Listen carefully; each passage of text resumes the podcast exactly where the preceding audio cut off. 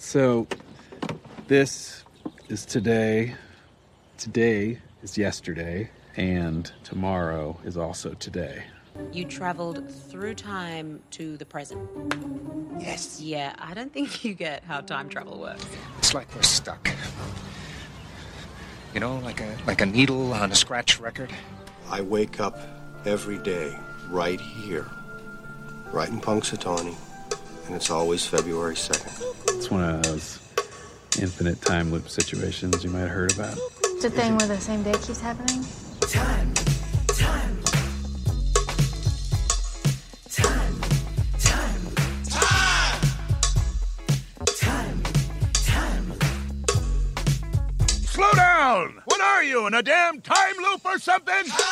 Well, it's Groundhog Day again. And that must mean that I'm Professor Robert E.G. Black, and I'm here with Tyler Boudreau from Wildcat Minute, here to discuss Groundhog Day. Again, still, for me, always. Welcome. Rise and shine, campers! It's time. I don't. I don't remember the the radio people's what they say. I was trying to do a thing, didn't work. Don't forget your booties because it's cold out there. It's cold, out there every every day. What is this? Miami Beach? Not hardly. yeah. Yeah, I watched this movie enough times. It, it, I literally watched it once without audio because my friend hadn't seen it before and the splitter for the earbuds wasn't working. So I'm like, you listen, I'm good. I don't know how on Twitter you are, but there are certain Twitter accounts that are basically just bots that will kind of tweet the lines of a movie like one at a time. You know, most naturally done for Star Wars Yeah. or whatever. And so I was following with the Star Wars line by line bot. And when it was doing the Phantom Menace, I was like, every single line of this movie, I like, I know exactly how it is said by the actor. I know like what the scene is. But eventually they ran out of Phantom Menace and they're on Attack of the Clones. And I'm like, either this movie is significantly worse because the lines make no sense out of context, or I've just seen it way less. I think it's both. Yeah, probably both. But this movie, Groundhog Day, would definitely be a good one to just follow and, and to like see each line by line coming up Yeah. on your Twitter feed. It would definitely be ingrained in my head, I think, too. We're at minute 28 of Groundhog Day. It is the third iteration of February 2nd, and we are at the Tip Top Cafe. Oh, I didn't know that was what it was called. Yeah. And we start with it's comedy, it's Harold Ramis, it's broad. This always bugged me. Rita has sat there. She has had some coffee. She has eaten a sticky bun. And now she asks what's going on with Phil. It's a film trope that bugs me. Like, like conversations will continue. They start a conversation, cut to they're in the car, and it's like the next line of dialogue happens. I'm like, what did they do in between? Did they just get quiet? I know what you're talking about, but I love it. it can flow fine when you watch something enough times and you're just like, no, why? Mostly What's because of that doing? one episode of Cracked After Hours where they discussed which movie tropes you would want to have as your superpower. And I agree that that would be a great superpower. It would be hilarious if your brain could. I I feel like my brain wouldn't work though. What what happens in the moment in between? Unless you just teleport. I was recently visiting with a friend and we were playing a game where you have to ask questions and try to guess the movie that the other person's thinking about Okay, based on like very little yes or no question and very little information. nice. But we were also at this like outdoor art sculpture place. And so we'd be walking around like looking at these sculptures, talking about the sculptures. And then one of us would just say like, is the man in the movie wearing a hat? Uh-huh. and then we just jump back and forth. And then every once in a while we'd be like, wait, what are we talking about? but most of the time, like our brains were just like moving back and forth between them perfectly. And I, I think the human brain is really good at compartmentalizing like that. Or you're not as young as me, but maybe you've had like this sort of thing where you're texting someone and you're DMing them on another app Yes. and you're having like two completely separate conversations. Yeah. That's the other thing. Like, it's not that the movie, yes, it's a movie trope, but it's not not a thing that people do. True. Conversations can work this way. I just feel like Rita should be so pissed off that she shouldn't have been willing to be like, fine, I'll sit here and drink a coffee and then we'll talk. Maybe it was her prerogative. Maybe it was like, you know what, Phil? I do not need you to talk right now. I'm going to Right. drink a cup of coffee. Maybe she was so bun." angry. She's like, this is how I'm going to count to 10. I'm going to eat a sticky bun and then we're going to talk. Like, don't even try to explain. Just shut up. right? And now they're done. I'm good with this now. it fits Rita. It's like we were talking about in the Ex Machina of it, right? It's not about the guy who's doing the thing. It's about the woman who's controlling the pace of the conversation. Yeah. And she says, because Doris was here and says, um, more coffee, hun, was how the last minute ended. And Rita says, no thanks, just the check, please. These sticky buns are just heaven. Perfect line. Yeah. And pretty well done. There are some lines in this movie that I think Andie MacDowell doesn't quite sell. I think she really likes these sticky buns. I believe it. Regardless of whether she does or doesn't, you're doing the thing where you just say a nice thing to the food service person, right? Because she has got the slight southern folksy accent Yeah. and she's just a kind person who wants everyone to feel slightly better about themselves, except Phil for now. Yeah. And Doris was like, aren't they? But she's leaning in and looking at Phil. I think Doris has a thing for Phil. Yeah. Either she's trying to remember where she's seen him before Yeah. or he's done something in the last 20 minutes that's kind of out of pocket that she's trying to figure out like what's this guy's deal or there's some sort of like mental wave emitting out of Phil's psychological She phenomenon can see his aura. that is affecting her and she's like somehow perceiving. This all makes sense. Does Rita say the sticky buns line elsewhere in the movie or is this the only iteration of it? I think this is the only time she mentions the sticky buns because next time he has that whole table of food. because this feels like one of those lines that gets repeated just because it sticks out in my brain so much. Like it's so sticky in that way, much like the buns. Yeah. Um, but if she only says it once, then I'm like, wow, I've just seen this movie a lot then. Yeah, it's apparently it is the only time in the movie. There is, I believe, a moment in one of the versions of the script where they had mentioned the sticky buns previously. In the script, this is actually this not the original script. This is the second time we've been in the diner. He came in here yesterday, and I think they mentioned the sticky buns there. But no, in the movie, it's just this time. But yeah, you just remember it. Yeah.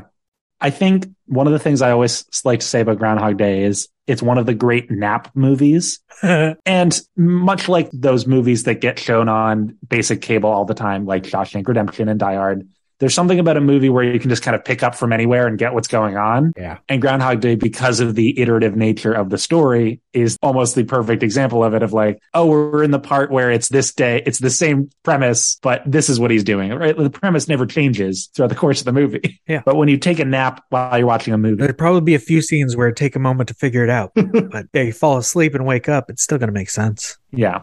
So sometimes those lines that get said, you're like, I was half asleep when I heard it half a dozen times. yeah. so these, they all start to meld together. And it is after the aren't they that don't remember if we know which waiter it is that drops tray. We do see him later. Yeah, it's actually interesting because I rewound the three seconds of the tray dropping 500 times. I can't tell who did it. We see him later in the film. We see him drop the tray. Later on, and- there is definitely a shot of him dropping the tray. But in this scene, it's just something that happens in the background. Right. It's off on the other side, and we can't. Yeah, we can't see it. But the waitress's head is like perfectly blocking where it happens. It's like a perfectly framed shot in that way. she even like leads her head slightly forward to like really block it. and I don't think we'll get to time loop of the week yet, but I will say that a tray falling is like a classic time loop marker that they use in my time loop of the week this week. Repeaters. Oh, yeah. The sort of like, oh, there's something accidental that's going to Uh-huh. happen that is inevitable and must always happen. Yep. Right. Dr. Crusher's glass breaking and cause and effect. Oh, yeah. That's a good example. I was, I was like, I couldn't, Even when she puts it in a different place, it still breaks. yeah. And one of my favorites was in the Farscape time loop because the mask gets broken every time. And then finally, the last time, he just breaks it on purpose. Like he just got so tired of it. So he smashes it. I was thinking of the, uh, what's the name of the animated Marvel show with the Watcher? Oh, the what if? What if, yeah, I was thinking of the what if with Doctor Strange where his girlfriend dies every time and that can't be stopped. but I didn't want to mention it because it was too sad. That's okay. I I used that as the time loop of the week many episodes ago. Okay, perfect. But like the idea that there's something you that can't be controlled, ca- Mhm. inertly chaotic. Yeah. Yeah, and usually they'll have something very specific like Happy Death Day always starts with the clock tower going off and then her phone rings. So there's always sound cues that we're back in that same moment. That makes it very human too. Something breaks, something makes noise. It's you need a marker. And I like the acting out of everybody when the tray drops. Especially you can see Nancy in the background Yeah. turn all shocked. And you're like, oh, yeah. Especially in a movie like this where like all the side characters are kind of like always around. Uh huh. It must have been fun when they were shooting the movie to have like all of the extras be kind of important. Yeah. Especially the ones that are in the diner. Yeah. Uh, like out at Gobbler's Knob, there's so many, it's just townspeople. But the ones that are in the diner get repeated at the banquet later. We don't see her now, but the woman with the long blue coat, I mentioned her last week, is in the diner later. She's also, we've seen her at Gobbler's Knob. We've seen her walking. We saw her out in front of Cherry Street. Yeah. There's a lot of repeats. And it, it's good because it makes it feel more real, Yeah. even if you aren't watching over and over and paying attention to it. and then we get the trailer line like the, hey, you want to understand what this movie's all about? Bill Murray delivers. Wait, which line do you mean? Well, I, I maybe jumped ahead one thing because I'm pretty sure Rita says, so what's going on with you or whatever. Oh, I thought you meant But to just put that anywhere, pal. And I'm like, he doesn't say that. Oh, no, I, my brain skipped over that because I was trying to do the helpful thing and move us on. No, that's fine. uh, yeah, good save. And then, okay, now tell me why you're too sick to work and it better be good. And he says, Rita, I'm reliving the same day over and over. Groundhog Day. Today. Phil was a regular guy until one day. See, that's literally how this trailer is. Yeah.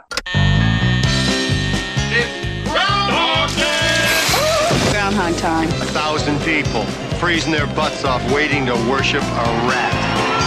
Weatherman Phil Connors is spending the day in Punxsutawney, Pennsylvania. Phil? Ned! Ned Ryerson, I did the whistling belly button trick at the high school talent show. Bing! Bang! But Phil's about to find out he's not just stuck in Punxsutawney. Will you be checking out today, Mr. Connors? Chance of departure today 100%. He's stuck in Groundhog Day. I'm reliving the same day over and over. Phil? Ned Ryerson? Bang! Do you ever have deja vu, Mrs. Lancaster? I don't think so, but I could check with the kitchen. Well, it's Groundhog Day. Again? At first, he was a little anxious. Phil? What? Will you be checking out today, Mr. Connors? I'd say the chance of departure is 80%. But now, We could do whatever we want. he's discovering the possibilities Don't you worry about cholesterol? Why? and living life mm. like there's no tomorrow. Phil Connors! Ned! Because there isn't. I am an immortal. I have been stabbed, shot, burned, frozen, electrocuted. I'm a god. You're God. I'm a god. I'm not the god. He's out of his gourd. But to get what his heart wants most What are you looking for, Phil? A date for the weekend? means living this day over again till he gets it right. Believe it or not, I studied 19th century French poetry. What a waste of time. I study 19th century French poetry. La fille qui j'aimerais. You speak French? Oui. Bill Murray, Andie MacDowell, To the groundhog. I always drink to world peace. Well, what should we drink to? I like to say a prayer and drink to world peace. Don't drive angry. Don't drive angry. Might be okay. Life has a funny way of repeating itself. What did you do today? Oh, same old, same old. The trailer for this movie is such the stereotype for a comedy trailer. Well, yeah, especially for like older movies like that, where it's Yeah. like, oh, it's it's gonna be the silly voice. There's gonna be like the silly music cues or silly sound effects. Yep. I love it. I love it so much. The alarm clock buzzer in that trailer and the repeats. She says, Okay, I'm waiting for the punchline, which is a great response. and he says, No, really. This is the third time, which I would point out is technically inaccurate. This is the third Groundhog Day. It's not the third reliving of it. This is the second time he's repeating it. It's the third time. But it does get problematic if you think of I talked about this scene that got cut a couple episodes ago where he trashed his room and that was the whole day. and then so this would have been the fourth Groundhog Day, and it would be the third time reliving it. But either way, his line makes sense. Yeah, I think it's just like, you know, the 1600s were the 17th century. Like, Yeah. it all equals out. Like this is the third time. That's a complete sentence. Whether it modifies exactly in the correct direction, whatever. I take more umbrage with the idea that he says it's like yesterday never happened. Right. And I think that like line is more happened. logically confusing. Yeah, because then it's yesterday for him, which isn't what he's trying to explain to her. So yeah, it's the wrong Yeah. choice of phrasing. it's like tomorrow never happened, I guess. that's true. It's like tomorrow never dies. The James Bond wrong movie. franchise.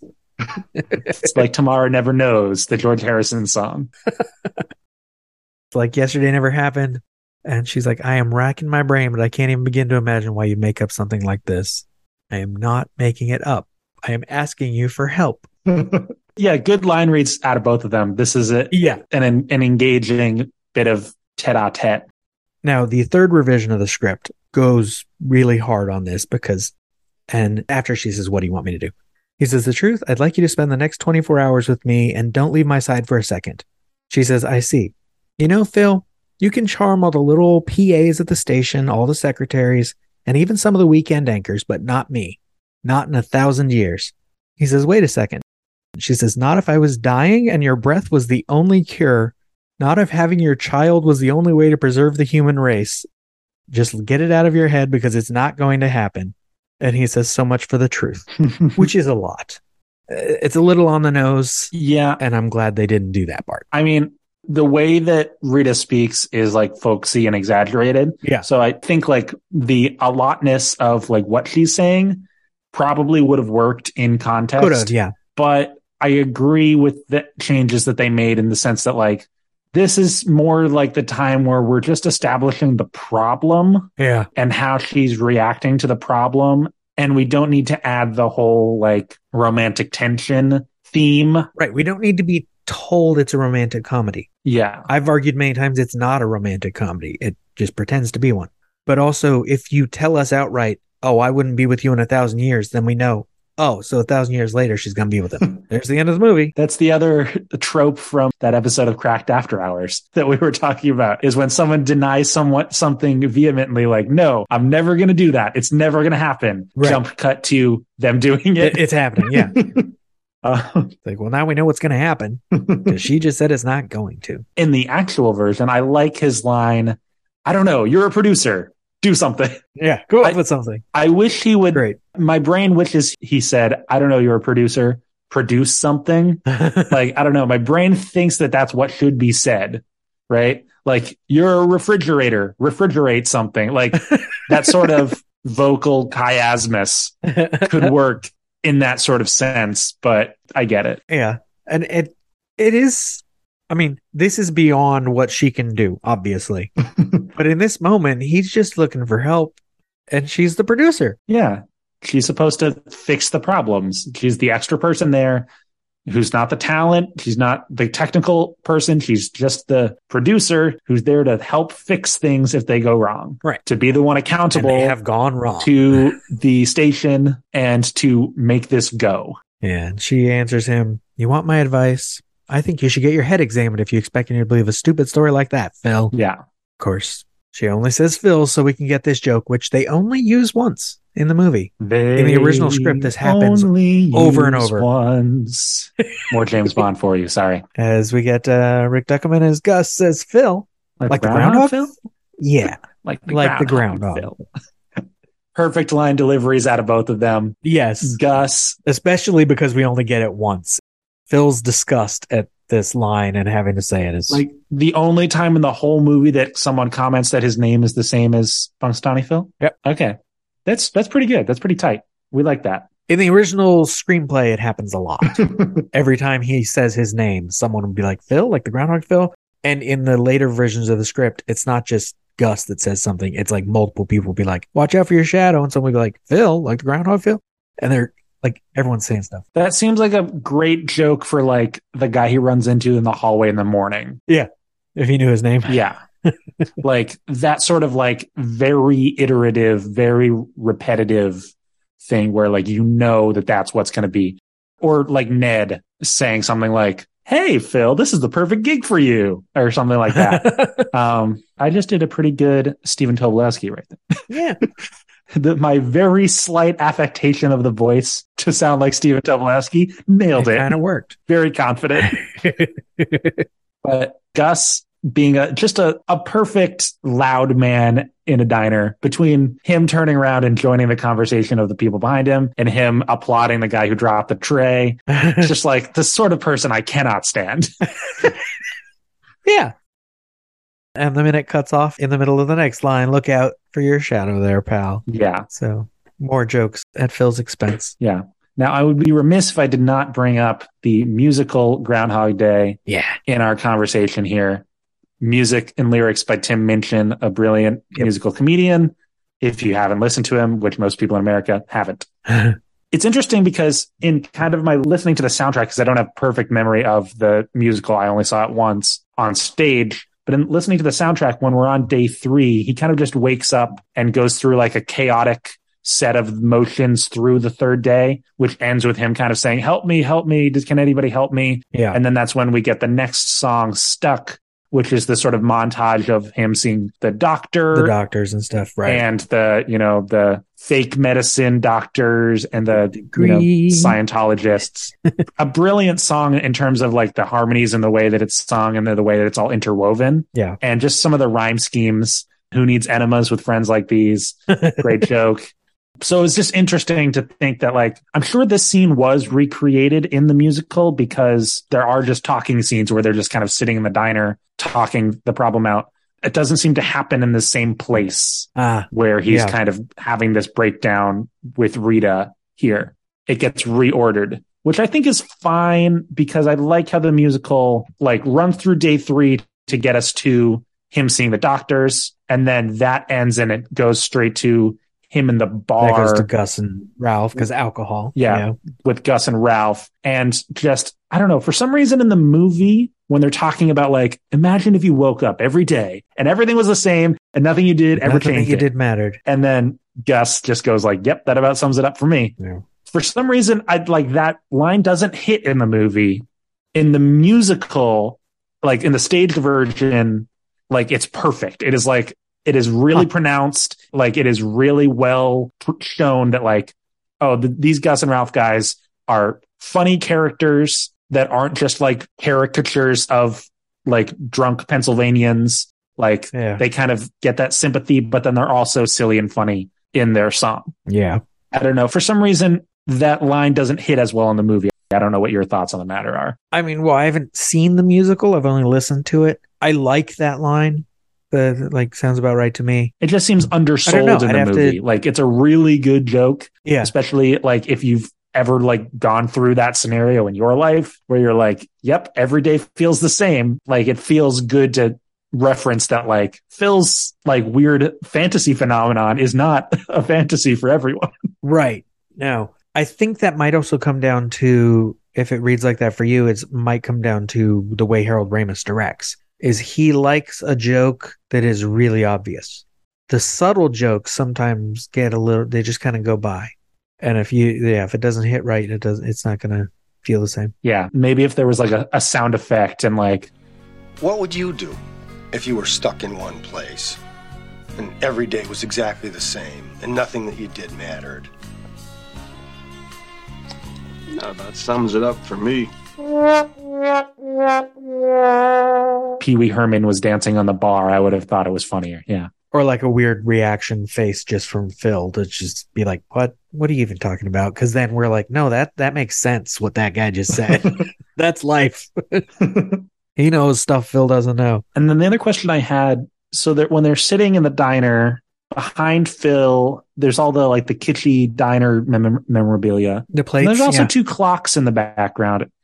Are clocks as strong a motif in the movie as one might guess if you were like being a set designer for this movie? Actually, no. Okay. Even in the diner, it's mostly plates. And then they have a couple stickers from the new, the local newspaper, which is a real newspaper, Punk's Punxsutawney Spirit. So no, they just decorated this diner. They they made this diner. Okay. It was an empty space that they set up for this. So just quick decoration. I was just wondering because I didn't get a chance to rewatch the whole movie, and particularly not to just look for clocks everywhere I could see them. If there were clocks everywhere, I would have written a blog entry just Yes, about that. that's what I know, figured. because I wrote a blog entry about dogs because there are dogs everywhere in this movie, especially in A dog barks. yeah. There's that. the piano teacher has a dog little thing over her mailbox. In the Cherry Street Inn, there are dog pictures on the wall everywhere. There are dog. There's a dog lamp. There's dogs all over that place. It's like whoever decorated that space was like, we need dogs. and in here they needed plates. Yeah. So pretty sure no, there weren't that many clocks. It's weird because this minute was both like very much like definitive Groundhog Day. Like he says the trailer line. Uh-huh. You get the really distinctive line from Rita. Yep. You get the tray and the joke from Gus. Like it's all very essential, but at the same time, it's not the most philosophical or like dreamy minute of the movie. It's more like we're establishing premise here. Yep. And we'll get into like as you were talking about the musical, the stuff from Stuck comes up next minute where he actually finally goes to a doctor and he's hoping he's got something wrong with him. And you get Harold Ramis appearing as a cameo, Yep. which is great. Yes. Yeah. I like this movie. I like the musical a little better. That's fair. It hits a little harder for me emotionally. I will say this outright. There are two different bootleg versions of the stage musical on YouTube. I haven't gotten around to watching them yet. One of them, apparently, they redubbed the video with the soundtrack to make the songs sound better. Oh, but just during the songs? I think just during the songs, because a lot of the talking or whatever's in the soundtrack, they put that audio Okay. over the video. That's weird. So it sound better. Sure. But I haven't had a chance to watch either one to really just go through and see the whole thing.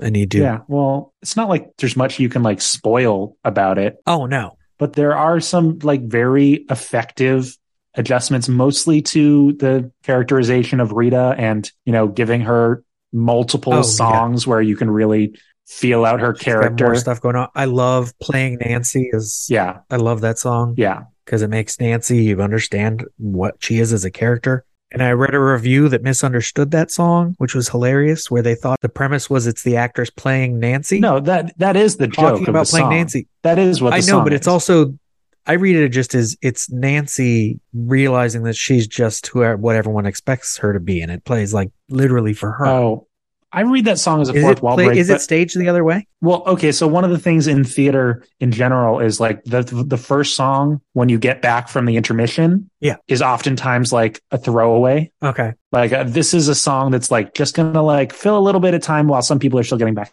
to their seats. All right, right. And so there's this idea that like, oh, Oh, if we throw our like sort of jokey song or a song that kind of breaks the fourth wall a little bit, right? It doesn't really matter if you're there. Oh, okay. For some reason, the only one that's coming to mind right now for like a musical that does this really well is the other Tim Minchin musical, Matilda, Matilda? Yeah. which the song the coming back- television one, right? yeah, which is yeah, all I, know. I learned from Telly. Yeah. Which is literally just the father and the son saying it directly to the audience. It's not in context for anything going on in the musical. It's not even part of the story. It's just them. It's just straight to the audience. So basically, what happens in the Groundhog Day musical is like the stage lights up and it's like them in the middle of a scene where Nancy would be on stage, but she gets like a spotlight. She walks out to the middle.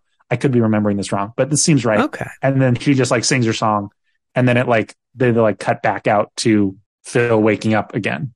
Yeah, see, there's something you get from seeing it. My problem with musicals a lot of time, worst thing is when I listen to a soundtrack, I can't always tell some of the voices apart. Yeah, that's my problem with podcasts. For the longest time, I didn't realize how many characters were next to normal. and then I saw it live and I'm like, oh, I get it now. That's a mother and daughter. like, wow. Yeah. I think they're completely different ranges. I just couldn't tell. I like your interpretation of the song playing Nancy, where it's about the character as much as about the actress. Yeah. I think they're both. I think both are really strong. Like, I didn't realize at first that it was Ned singing. What's the title of that song? Um, Night will come. Yeah, Night Will Come. Just abs- just an absolutely breathtaking moment of that musical And I'm too. like, I love that song and I can picture it. And then I heard it was Ned singing. I'm like, yeah, oh, that makes it even more interesting. especially in the context of the of the musical, he shares with Phil about you know his wife being dead Ooh. and him being like a father on his own, and he's got this thing which I don't know if it's clear if you've only listened to the musical, but he's an insurance salesman, Yeah. and like he has got a jingle for his insurance, which is like. You gotta love life. You gotta love life. You gotta love life insurance. Ah. so that when the end of the song that The will song come ends with that, and he sings, yeah. you gotta love life, you gotta love life, you gotta love life. And it just ends. It's leaving you hanging on purpose Huh. because like that's his jingle. Yeah. I didn't realize this as Tyler was talking. He's talking about how the song leaves you hanging. It's even more so if you know the jingle, which isn't on the soundtrack, because you gotta love life, you gotta love life, you gotta love life, insurance. And then the song, the line right before the incomplete jingle is, As for that, the rest is just a test of your endurance. So he's setting up a rhyme that will not be finished. Because endurance rhymes with insurance. And that is clever and brilliant, like lyrics wise. But then the performance of it, because I did end up finally watching the bootleg after recording this, the performance of it is even sadder. Because it just. Keep in mind the jingle.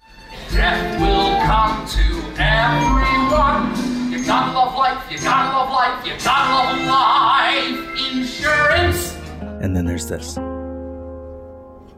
As for that, the rest is just a test of your endurance.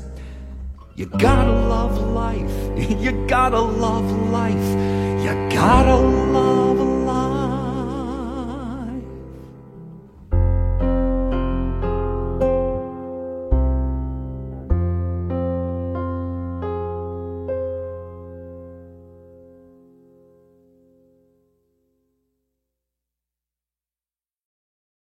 So there are master strokes in that musical, which I think are worth you catching up on. Yeah.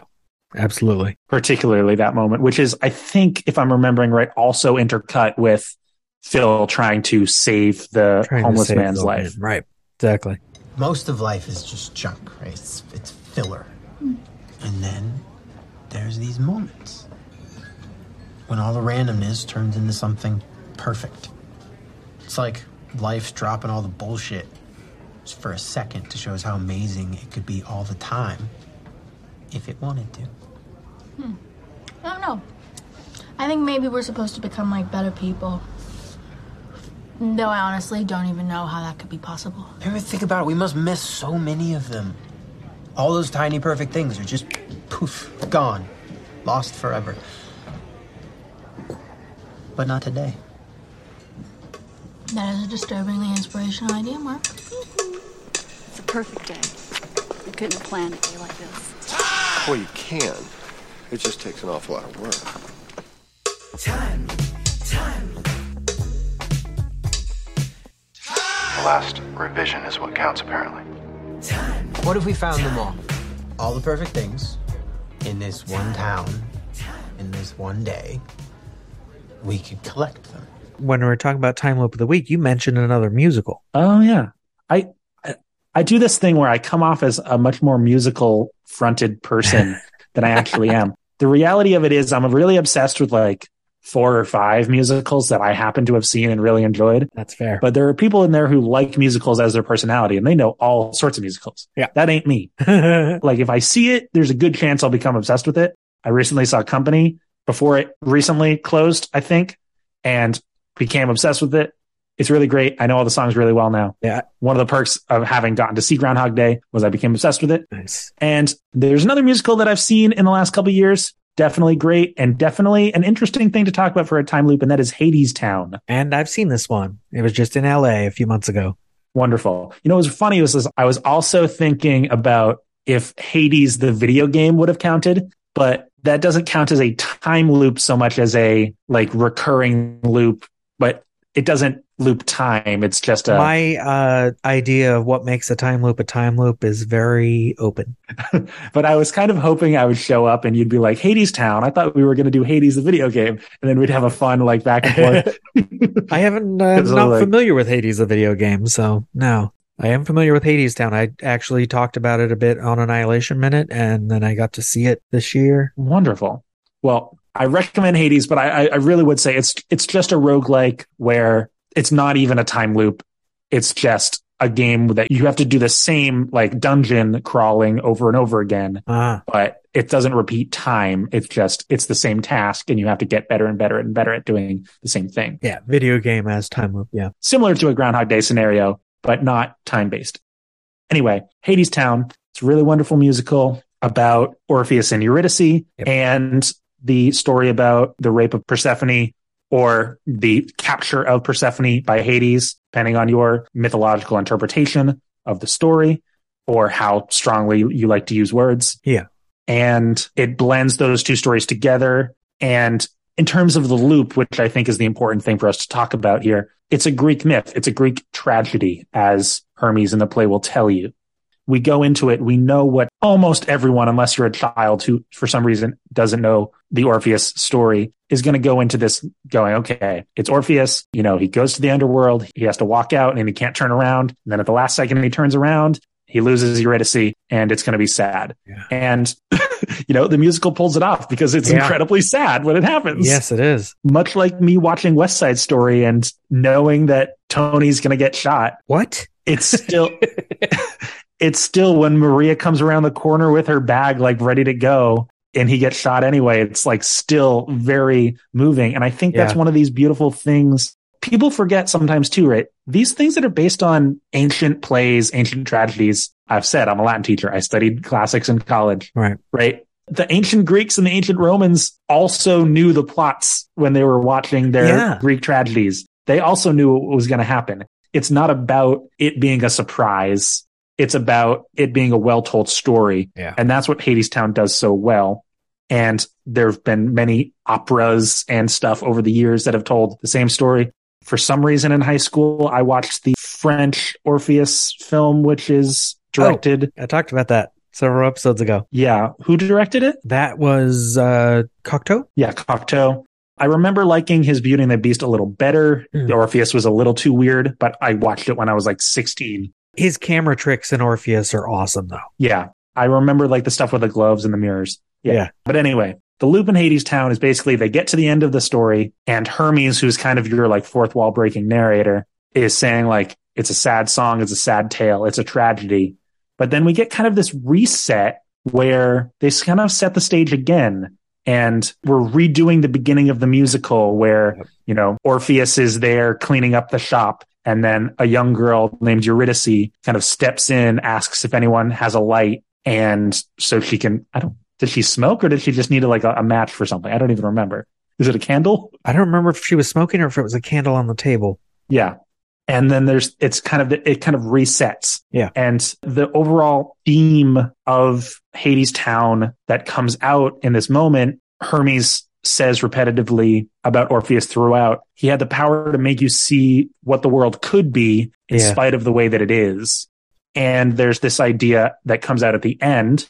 Yes. Perfect. um, Robert is holding up a piece of memorabilia that says, The world we dream about and the one we live in now. yeah.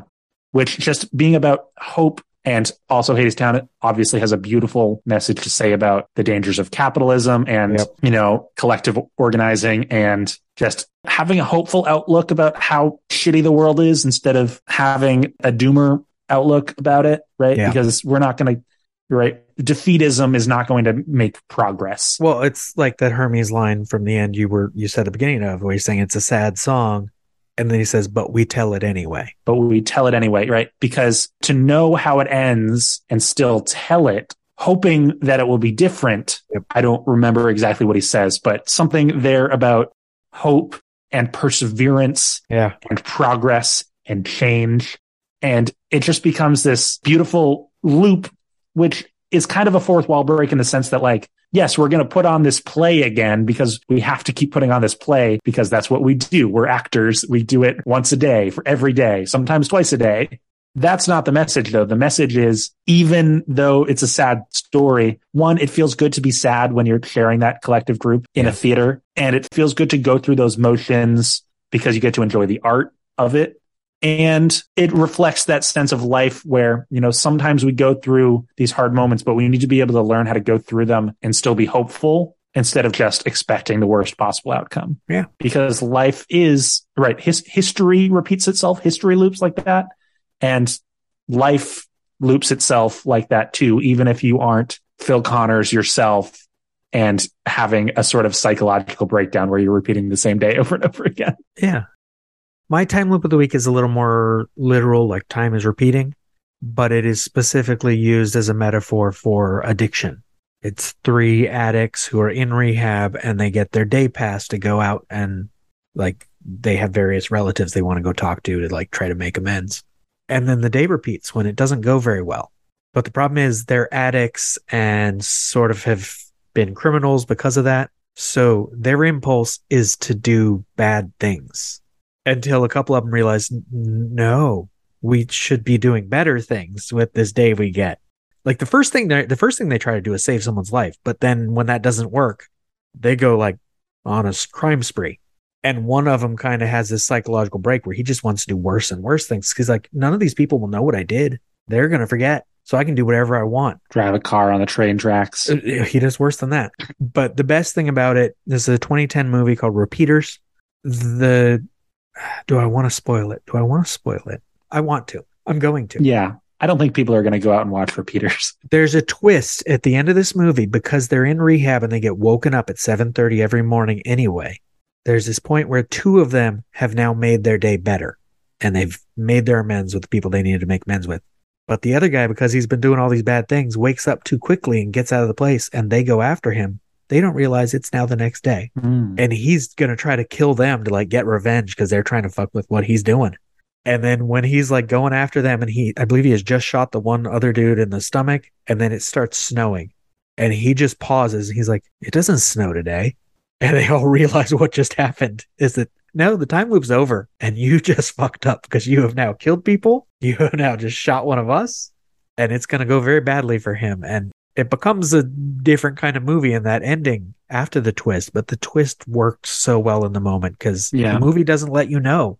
You see them wake up at 7:30 again in bed. That that actually does sound really effective and except for Edge of Tomorrow which kind of uses the ending of the looping to raise the stakes, Yeah. right? It's not a twist though. Right. I feel like This comes before the climax. It's like Yeah. the twist is the realization that what we do in this iteration is real. yeah, And which we're screwed. definitely has to be an iteration after people understand the premise. Like Yep. Groundhog Day definitely establishes the premise and Repeater sounds like a good new version of the premise. Like we're doing this with Yeah. a twist. I never saw Happy Death Day, so I don't know Yeah. what they do with the ending, but it seems like it would probably be a straightforward, like More like we got out of it. Yeah, we got out of it. This one thing that really works in repeaters.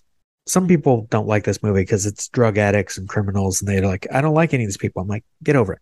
But because it's three people in the loop, they never have to convince anyone they're in a time loop. That's the in- other interesting thing that you said. I was like, okay, so there's three people. Yeah. So something about like, oh, what if we got to the end and two people got out of the loop, but one person didn't? Because it's always like the one person who needs to figure out how to fix their life. The Connors loop, right? Is inevitably you have to. You're a bad person. You need to do better. right? So what if it was three people and right one of them figured it out or two of them figured it out? Right. Yeah. The the, the idea that it could vary within that group is interesting. So repeaters 2010 and Hadestown. What I like about maybe both of those choices, the last thing I wanted to say about Hadestown is, as we were just saying, most of the time these time loops take the effect of a comedy, Yeah. like in the sense that it's the opposite of a tragedy. Yeah. It's like you figure out your conflict at the end, the bad guys lose and the good guys win. That definition of like the stakes have been resolved and we get to the happy ending. Yeah.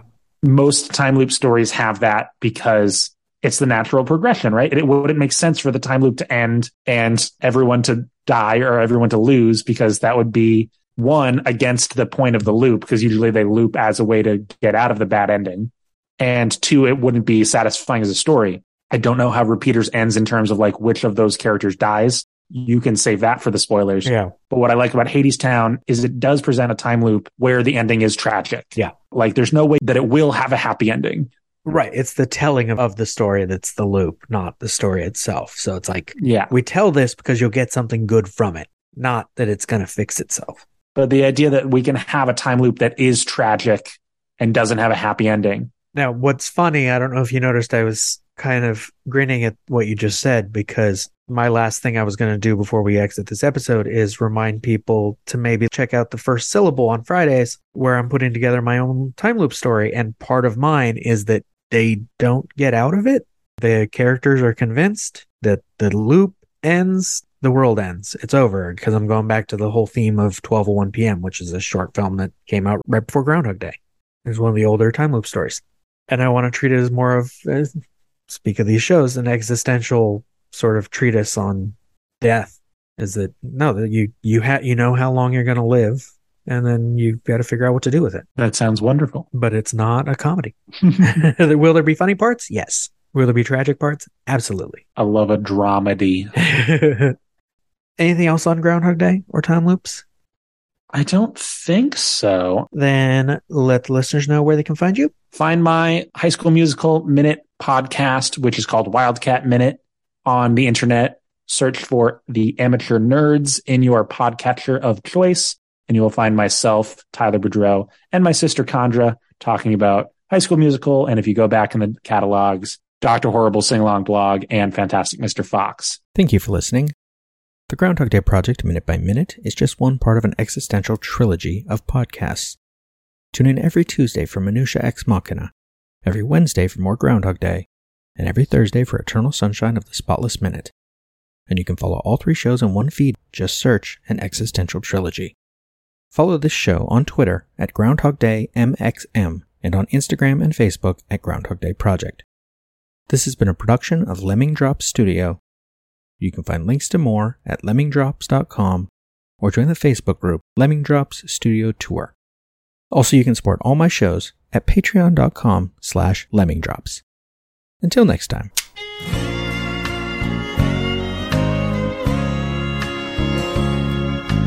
First, I play the game by the rules from one to ten. Then you took me round again. I think I have traveled through time. What is wrong in the end which never comes? Or which comes again and again, lap, lap, lapping, like waves? Since the Big Bang set everything in motion, everything that happens in this universe has to be the way it is. Man, are you hungry? I haven't eaten since later this afternoon.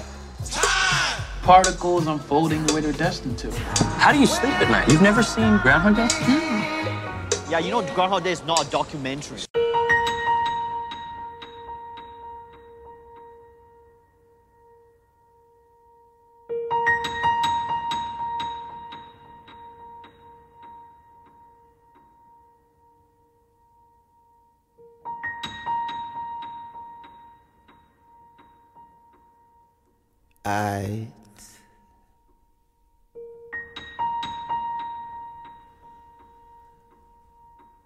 It's an old song.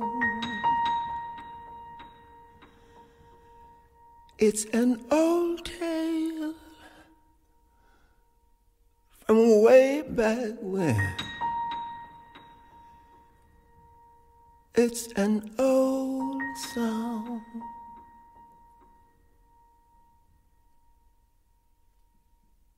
And that is how it ends. That's how it goes. Don't ask why, brother, don't ask how. He could have come so close. The song was written long ago.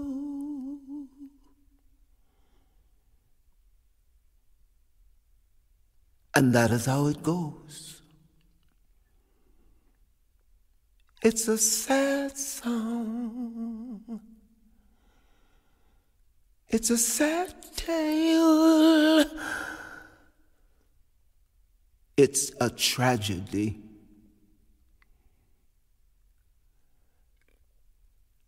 It's a sad song.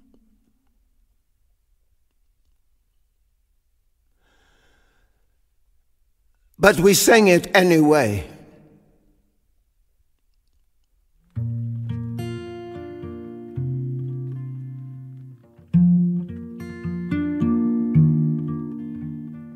Because here's the thing to know how it ends and still begin to sing it again as if it might turn out this time. I learned that from a friend of mine.